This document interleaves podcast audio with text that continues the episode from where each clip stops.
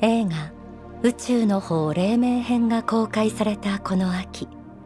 スクリーンの中で描かれている世界は皆さんの目にどう映ったでしょうか。心の教え。世界の見方。未来を創造するための考え方など幸福の科学で説かれている教えがすべて実は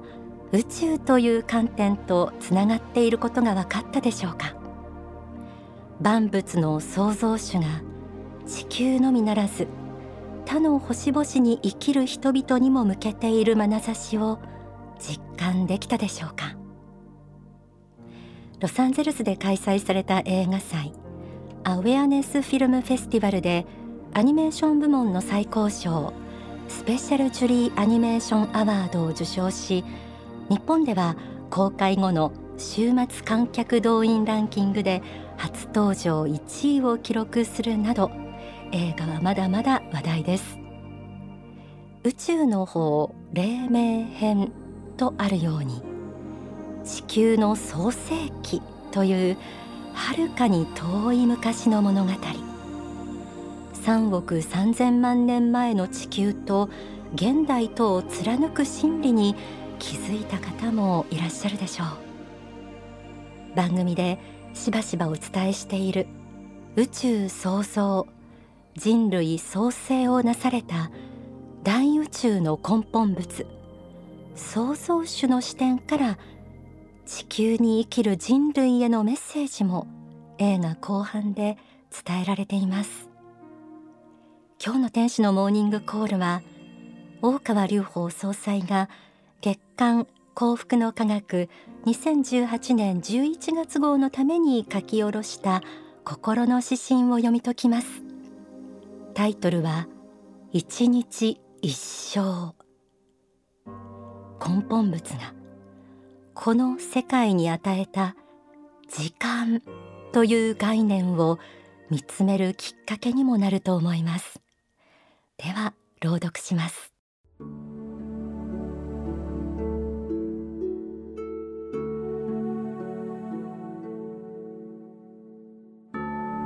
心。の指針一日一生。行き詰まった時。いつも考える言葉がある。それが一日一生だ。もちろん聖書の中でイエス・キリストが語った言葉がその起源だが何十年か生きてみると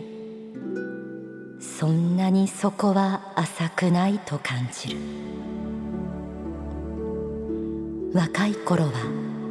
壮大な夢や構想を胸に抱く。そして人は現実の厳しさにもがき苦しむ。ある程度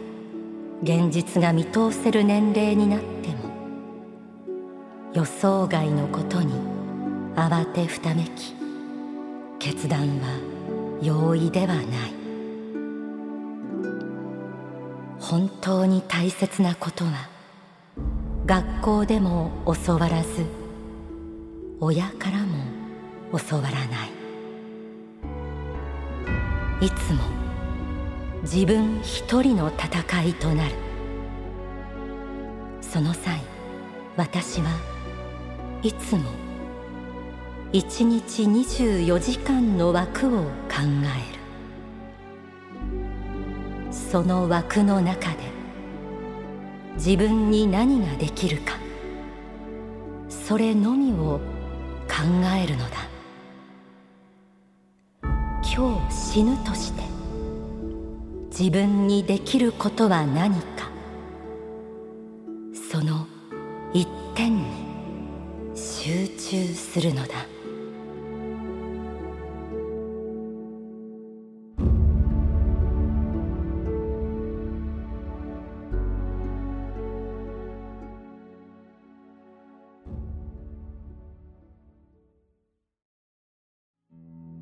一日一生という言葉。聖書の中でイエス・キリストが語った言葉がその起源。明日のことを思い煩うな。一日の苦労は一日にて垂れり。熱心なクリスチャンであった内村勘三もよく引用した言葉。キリスト教のみならず仏教やその他の宗教でも使われています。一日は一生の短縮版。一生は一日の積み重ね。だから一日を大切に生きることが一生を大切に生きることにつながるということ。多くの人がうなずくこの言葉ではありますが人生経験を豊かに積んだ人ほど言葉以上の重みや深さを実感するはずです。大川総裁もこう記していました。何十年か生きてみるとそんなにそこは浅くないと感じる。一日一生という言葉を思想や道徳として捉えるのは簡単です。しかしこの言葉の意味を具体的に体得するにはそれなりの時間と経験が必要でしょう。夢や壮大な構想を抱いて駆け抜ける若い頃ある程度現実が見通せる年齢になっても身に降りかかる予想外のことを前に決断に苦しむことが多い時期もあります。本当に大切なことは学校でも教わらず親からも教わらない。一筋縄にはいかない人生。どう決断し歩んでいくべきか。最後は自分自身が決めなければいけません。心の指針にはこうあります。いつも自分一人の戦いとなる。その際私はいつも一日24時間の枠を考える。その枠の中で自分に何ができるかそれのみを考えるのだ。目の前の大きな問題や壮大な未来の構想に押しつぶされそうになりどうしたらいいかわからないという時ほどこの一日一生という言葉が私たちに力を与えてくれます。大川総裁は2017年新春インタビューの中で次のように述べています。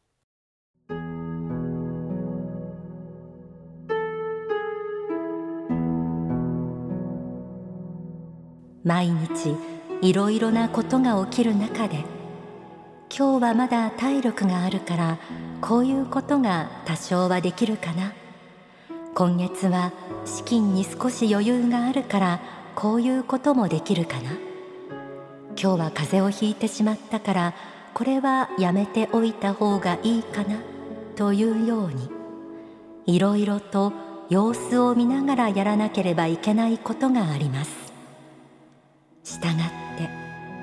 難しく考えなくてよいので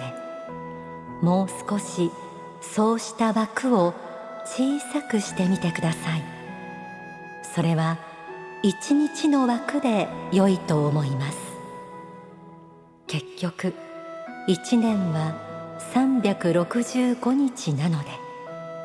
今日一日をどうするかということを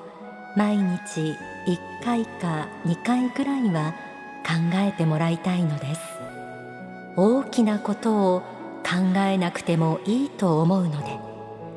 毎日毎日自分に許された範囲内で何でもよいから前進させられるものがないかどうかを考えてみてください。人生に行き詰まりを覚えるのはその人なりに頑張っているからです。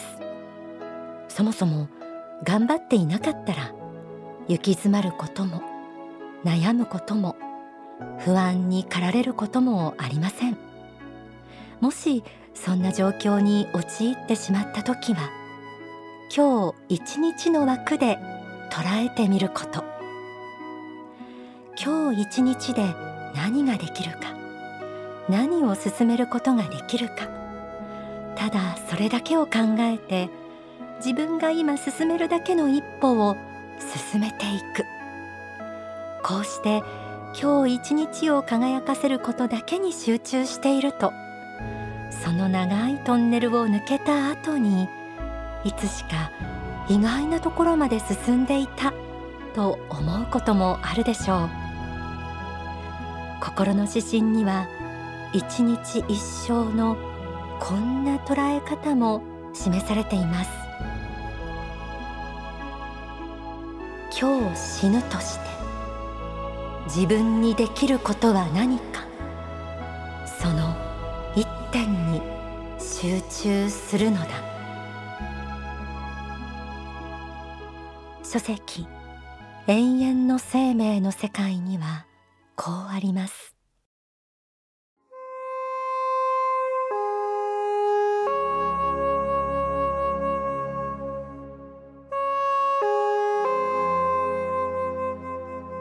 人は必ず死ぬものだという覚悟が早くできた人ほどこの世で与えられた人生を有意義に過ごすことができるわけです。それを考えもしないで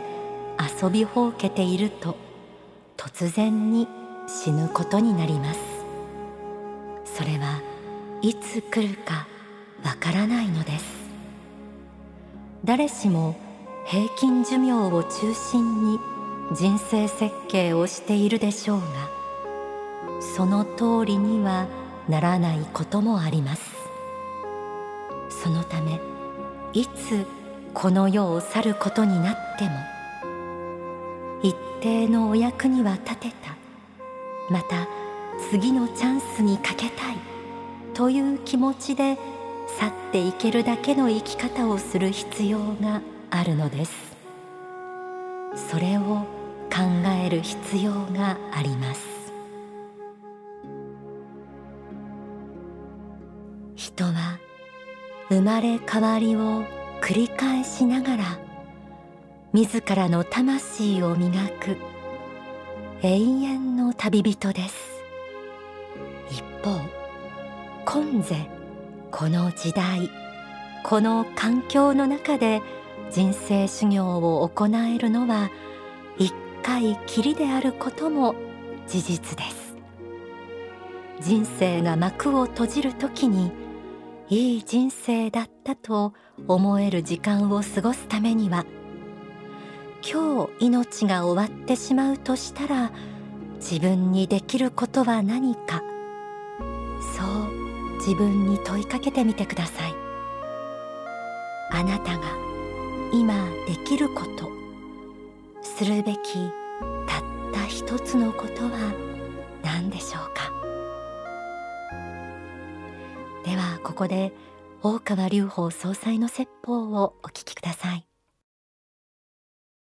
だから私なんかも、まあ、こういう仕事を、まあ、30年余りやってきてても仕事としてはまあ一個一個一つ一つなんですね。一つ一つを積み上げていくことが大事なんです。一日一日この枠の中で自分が何ができるか。今日の一日は合格点だったか自分としてやれたけのことがやれたかどうか、まあ、この辺りをね考えて進めてきましたしこれからもそのつもりでおります、まあ、宗教家は本来生涯現役ですので、えー命尽きるまでは働き続けなければいけないもんだというふうに、えー、考えております、まあ、これでもコツコツと毎日毎日体作りから勉強からそれから仕事の積み重ね等なもうやっておりますそして不思議なことはうん若い頃はまあ自分の才能はこんなもんだと思ってた、えー、ものがですねやっていくうちに一つの道がこう大きく伸びて広がってくると、まあ、その近くにある別の道も少しずつ道が開けてくるようになるんですね。誠に不思議でまだまだ、この年になってもこう毎年毎年感謝するようなことがございますこんなことがまだできるんだっていうようなことですね。演技の思想とか因果の理法とか言っていますけれども原因結果の法則っていうのはこの世でも結構きちっとあるもんでしてちゃんと努力をするとそれなりの結果が出てくることがあるんですね。志があってそして継続する努力があって、えー、その間精神的にそれを耐え抜く忍耐力があれば必ず原因結果の法則で何らかの成果は出てきます。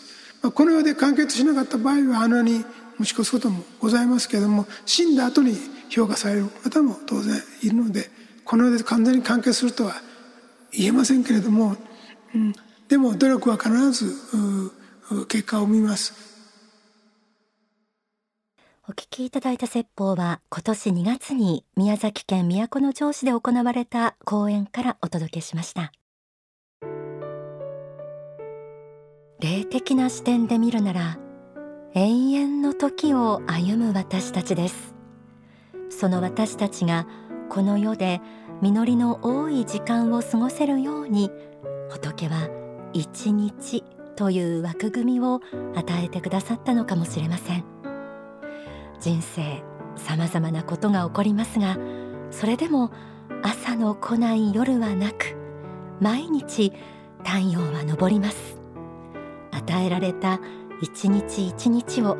いかに大切に過ごしていくか。それこそが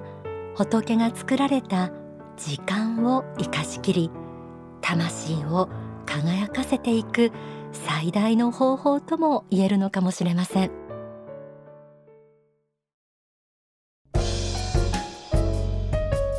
この時間はオンダソファーです。大川隆法総裁の発信する内容にいつも注目しているという方たくさんいらっしゃいます。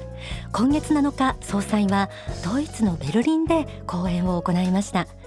タイトルは Love for the Future 英語講演でした。ベルリンの印象について大川総裁は